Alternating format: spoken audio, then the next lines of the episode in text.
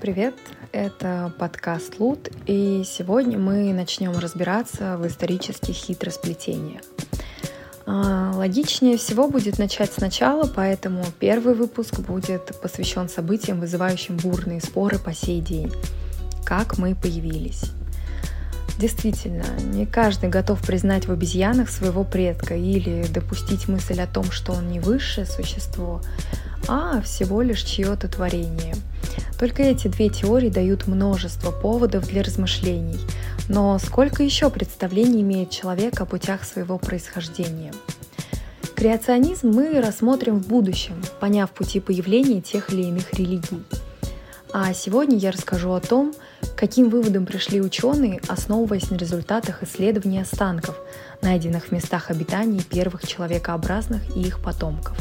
Пытаясь найти общего предка человека и обезьяны, можно углубиться во времена до 18 миллионов лет назад, что для нас достаточно далеко, поэтому мы с почтением вспомним об этих предках и переместимся на 12 миллионов лет вперед, к ранним австралопитекам – Конечно, за такой период времени древо развития имело большое множество ответвлений, но упоминать их мы не будем, так как это все-таки не наши предки. И вторая оговорка. А, в вопросе антропогенеза ученые делятся на две большие группы. Одни сторонники разделения считают, что каждый вид был отдельной единицей, никоим образом, а, кроме возможных межвидовых войн, не имеющей отношения к остальным. Другие полагают, что одновременно сосуществовавшие друг с другом виды могли взаимодействовать и иметь совместное потомство. Поэтому временные границы очень размыты, какие-то виды могут э, являться смешением двух предыдущих. Итак, 6 миллионов лет до нашей эры. Ранние австралопитеки – существа, в которых крайне сложно признать будущего человека. Около 1 метра ростом, мозг как у современных шимпанзе, весил всего лишь 300 грамм. И с большей вероятностью их стоит отнести к промежуточному звену. А, находок слишком мало, чтобы мое повествование них заняло больше одной минуты. Поэтому мы просто запомним их для будущих открытий. Прекрасно существовав, ранее австралопитеки наслаждались своей жизнью в различных частях Африки – на тот момент территории представляли собой райский сад с обилием растительной пищи и лесов, что позволило вести сытый и относительно безопасный образ жизни. Но около трех миллионов лет назад климат изъявил желание меняться и стал более холодным, что для Африки совершенно не критично, но еще и сухим, что уже гораздо неприятнее. Таким образом, все больше территорий становились открытыми, Питательность растительной пищи снизилась, а желающих полакомиться как травушкой, так и свежим мясом не становилось меньше. В результате этих изменений наши товарищи должны были сделать выбор, как жить дальше. Путь развития раздвоился. Одни стали массивными австралопитеками. Выбрали прокачивать себя и приспосабливаться к засушливым условиям. Значительное увеличение челюсти для потребления сухой пищи и увеличение собственного скелета, дабы качественно всю эту солому отвоевывать. Но, спойлер, они вымрут. Другие, грацильные австралопитеки, наши прямые предки, выбрали путь добычи иной пищи, а именно мясо. Но, что было важно, падаль есть вредно, да и невкусно. Соответственно, появилась задача добираться до мяса первыми. Отсюда первые орудия труда и увеличение мозга до 500 грамм, так как 300-граммовым додуматься до колоссальных изменений столь устоявшегося образа жизни сложно. Далее в истории случается пробел, о котором мало что известно, но, надеемся, жили они счастливо, несмотря на продолжающиеся изменения климата. И вот рассеивается пелена таинственности и неизведанности, и мы можем смело наблюдать то, как и чем жили ранние хомы. Датируется этот период примерно 2 миллиона 400 лет назад, хотя обычно возраст африканских находок составляет 1 миллион 800 тысяч. Обычно принято называть первых ранних хомо человеком рудольфским. И я не буду отступать от общепринятых традиций, так какие же изменения постигли этих счастливцев? Самое главное – это увеличение мозга. И не просто увеличение размера, а, что гораздо важнее, изменилась его структура. Как я уже сказала, климат продолжает активно меняться, что повлекло за собой его сезонность и невозможность круглогодично жить по одним и тем же принципам но дало большую вариативность пищи. Из этого следует, что первобытным людям пришлось постоянно обсуждать, что подать к обеду и как это добыть. Разговоры, конечно, не были светскими, продолжительными и вряд ли выглядели так, как мой рассказ сейчас. А, но факт остается фактом. А мозг увеличился на 200-400 грамм и стал весить примерно плюс-минус 800 что, кстати, соответствует, насколько я помню, минимальной границе нормы современного человека. И развиваются области мозга, отвечающие за речь и координацию движений. Это уже из-за создания орудий труда. Появились орудия труда с режущей стороной, необходимой для разделывания туши. И получив разнообразное питание, более-менее освоившись в новых условиях и развив свой мозг до определенных размеров – человек Рудольфский принимает ответственные решения о своем расселении, занимая даже самые северные территории Африки, в то время как э, предыдущие виды обитали в основном в восточной и южной части Африки. Возможно, кстати, он расселился и дальше, но минимальные масштабы раскопок на территориях Востока не позволяют сделать каких-либо выводов. А, и существует теория, что именно ранний Homo первыми начали строить примитивные жилища. Но доподлинно и стопроцентно это, к сожалению, неизвестно. Немного пожив на этом свете, а именно до миллиона девятисот тысяч лет назад, человек Рудольфский начал оставлять потомков другого вида, человека умелого. Природа названия очевидна, он кое-что умел и кое-что делал. Также человек умелый является обладателем интересного парадокса – его мозг снова уменьшился до 600 грамм. Почему? Доподлинно неизвестно. Возможно, все находки были исключительно самками. А может быть, мозг стал работать лучше и больше вес стал не нужен. Может быть, не нужен был и вовсе такой отличный мозг. И так они и сидели с маленьким. Но, видимо, довольно успешно, раз их ветвь развития не оказалась тупиковой, а перешла к человеку работающему. Произошло это примерно 1 миллион 700 тысяч лет назад. Человек работающий, будучи совершенным молодцом, первый избавился от абсолютно всех обезьяньих черт в строении своего тела и вернул свой мозг 800 граммам. Но, будучи совершенным не молодцом, наградил себя и своих потомков надбровным валиком – появившимся вследствие того, что мозг был еще далек от современных килограмма 300, а речевой аппарат пусть и недостаточно развился, но пользоваться им очень даже было можно.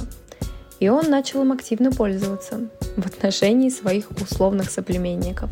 И, как вы смело могли предположить, из-за своего недоразвитого речевого аппарата особи могли ощутить на себе развитость мускулатуры и орудий труда своих собратьев. Возможно, это было и не так, но, скорее всего, так. Ведь у человека прямоходящего, следующего звена в этой цепочке эволюции, подобный ход развития событий практически доказан на основании следов характерных ран и заживлений. Чем еще может похвалиться человек работающий? Например, всесторонней обработкой орудий труда и, соответственно, увеличением его ассортимента. А, или, предположим, первыми попытками использования огня.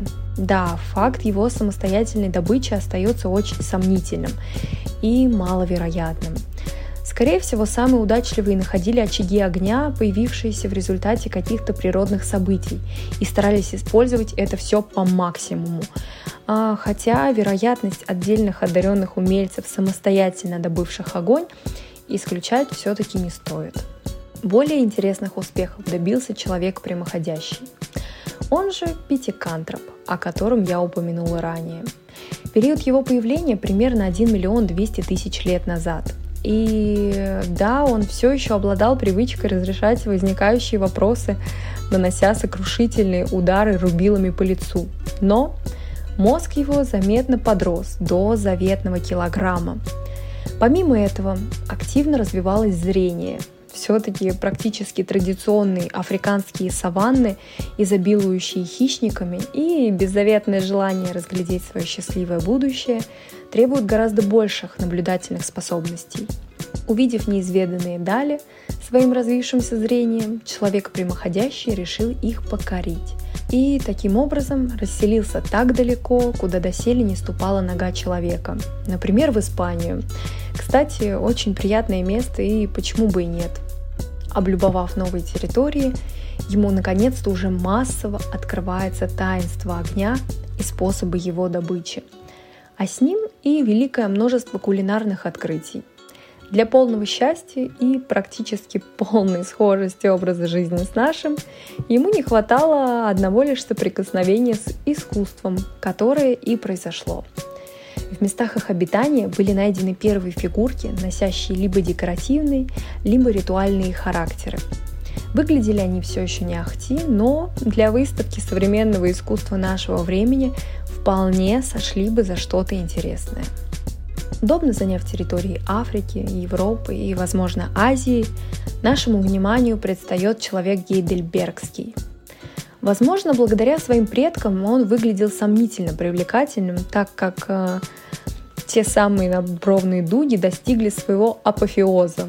Что грустно, ведь э, Гейдельбергский человек добился определенных успехов в разрешении конфликтных ситуаций – более цивилизованным путем и более не прибегал к порочной привычке бить своих собратьев, хотя и в наше время некоторые индивиды не чураются подобным развлечениям. С течением времени дуги вместе, кстати, с драками исчезли, и он стал чувствовать себя гораздо красивее и приятнее для окружающих. Но не только этим он может похвастаться в вопросе развития своих коммуникативных способностей. Гидельбергские люди стали очень заботливы. Конечно, на протяжении всего времени люди и их предки вели коллективный образ жизни. Ведь в одиночку выжить э, откровенно слабому, пусть и умному существу очень сложно. Вряд ли хищник захочет иметь дело с толпой разъяренных метровых малышей, кидающихся палками и камнями. А, это я об австралопитеках, если что. А вот полакомиться каким-то одиноким мечтательным зевакой было бы очень даже и ничего. Да и в вопросе питания охоты было очень выгодно и удобно питаться вместе. Но останки гейдельбергского человека указывают на куда более глубокую межличностную связь. Например, множество из останков имели свидетельство заболеваний, практически несовместимых с жизнью, но люди расстались с этой самой жизнью в достаточно почтенном возрасте, что говорит о том, что о них заботились и всеми возможными путями поддерживали в них эту жизнь, тратя на них, кстати говоря, свое продовольствие, силы и время. В конце же пути, когда жизнь все-таки обрывалась, следовало самое настоящее погребение с отдельной ямой и возложением цветов, которые почти всегда были от той болезни, от которой умер соплеменник. Правда, никаких предметов с собой они не выдавали, Забота заботой, а крутые рубилы и копья живым нужнее. Кстати, выглядели эти самые рубила и копья уже совсем не так, как раньше. Во-первых, вы заметили? Копья. Это, между прочим, составное орудие. То есть гидельбергский человек уже не просто обрабатывал камень, а придумал присоединить его к чему-то, чтобы охотиться было уже совсем круто. Что касается рубил, теперь иметь обычное было как-то скучно. Поэтому, найдя какую-то окаменелость со следами ракушек или тех же трилобитов, человек сразу приспосабливал ее в модное орудие труда и уже считался очень даже классным на фоне остальных с обычными камнями. Нельзя было удивить современников и наличием огня в своем жилище. Теперь это стало такой же обыденностью, как плиты у нас с вами – 400 а, тысяч лет назад жил и радовался жизни человек Хельмеи. Он также продолжал вести коллективный образ жизни, охотился и развивался, а, приспособился к обработке и использованию кости, имел иное строение черепа, за что и был выдворен в отдельный вид. Наконец мы подошли человеку разумному, и по разным данным, начиная от 200 тысяч лет назад, сапиенс появился как вид. Внешне он почти не отличался от нас с вами, и увидев его в толпе, он бы выделялся, но не как что-то инородное, а как простой человек, но с какими-то особенностями. Его жизнь кардинально изменилась. Новые территории, образ жизни, культуры, языки. Он совершенно отличался от своих предков, но все же нес в себе их часть, так же, как и мы несем часть его. И в следующем выпуске я уже расскажу о том, какая жизнь ждала человека разумного и как из обычных племен разрослись целые поселения и первые крупные города. А сейчас тезисно, коротко расскажу основные моменты этого выпуска, чтобы они лучше запомнились. Итак, 6 миллионов лет назад ранние австралопитеки образ жизни и внешний вид которых практически не отличался от современных шимпанзе, кроме прямохождения. Далее следует смена климата а, и австралопитеки грацильные. Примерно все то же самое, но добыча и потребление мяса, появление первых орудий труда и увеличение мозга до 500 грамм. Далее ранний Хома, а именно человек Рудольфский, примерно 2 миллиона 400 тысяч лет назад – снова увеличение мозга, развитие речи, координации, а, орудие труда с режущей стороной и расселение даже в северной части Африки. Далее человек умелый, примерно все то же самое, но парадоксальное уменьшение мозга. А, далее миллион семьсот тысяч лет назад человек работающий, возвращение мозга к 800 граммам, появление надбровного валика – всесторонняя обработка орудий труда и, соответственно, увеличение его ассортимента. Первые попытки использования огня. Далее, человек прямоходящий, он же пятикантроп, миллион двести тысяч лет назад, расселение до территории Испании, повсеместное использование огня, первые фигурки, напоминающие человека. Далее, территория Африка, Европа, возможно, Азия, человек Гейдельбергский – а, забота, а, появление официальных погребений, составные орудия труда и эстетическое видение орудий труда. Очень важный момент. Далее, 400 тысяч лет назад человек Хельмей, практически все то же самое, но другое строение черепа, поэтому отдельный вид. И, наконец, э, примерно 200 тысяч лет назад или 45 тысяч лет назад, кому как больше нравится, появление сапиенса как вида. Вот, в принципе, и все, о чем я сегодня вам рассказывала. А, буду стараться коротко подводить итог в конце каждого выпуска. А следующий будет примерно через неделю, так что до следующих эфиров. Пока!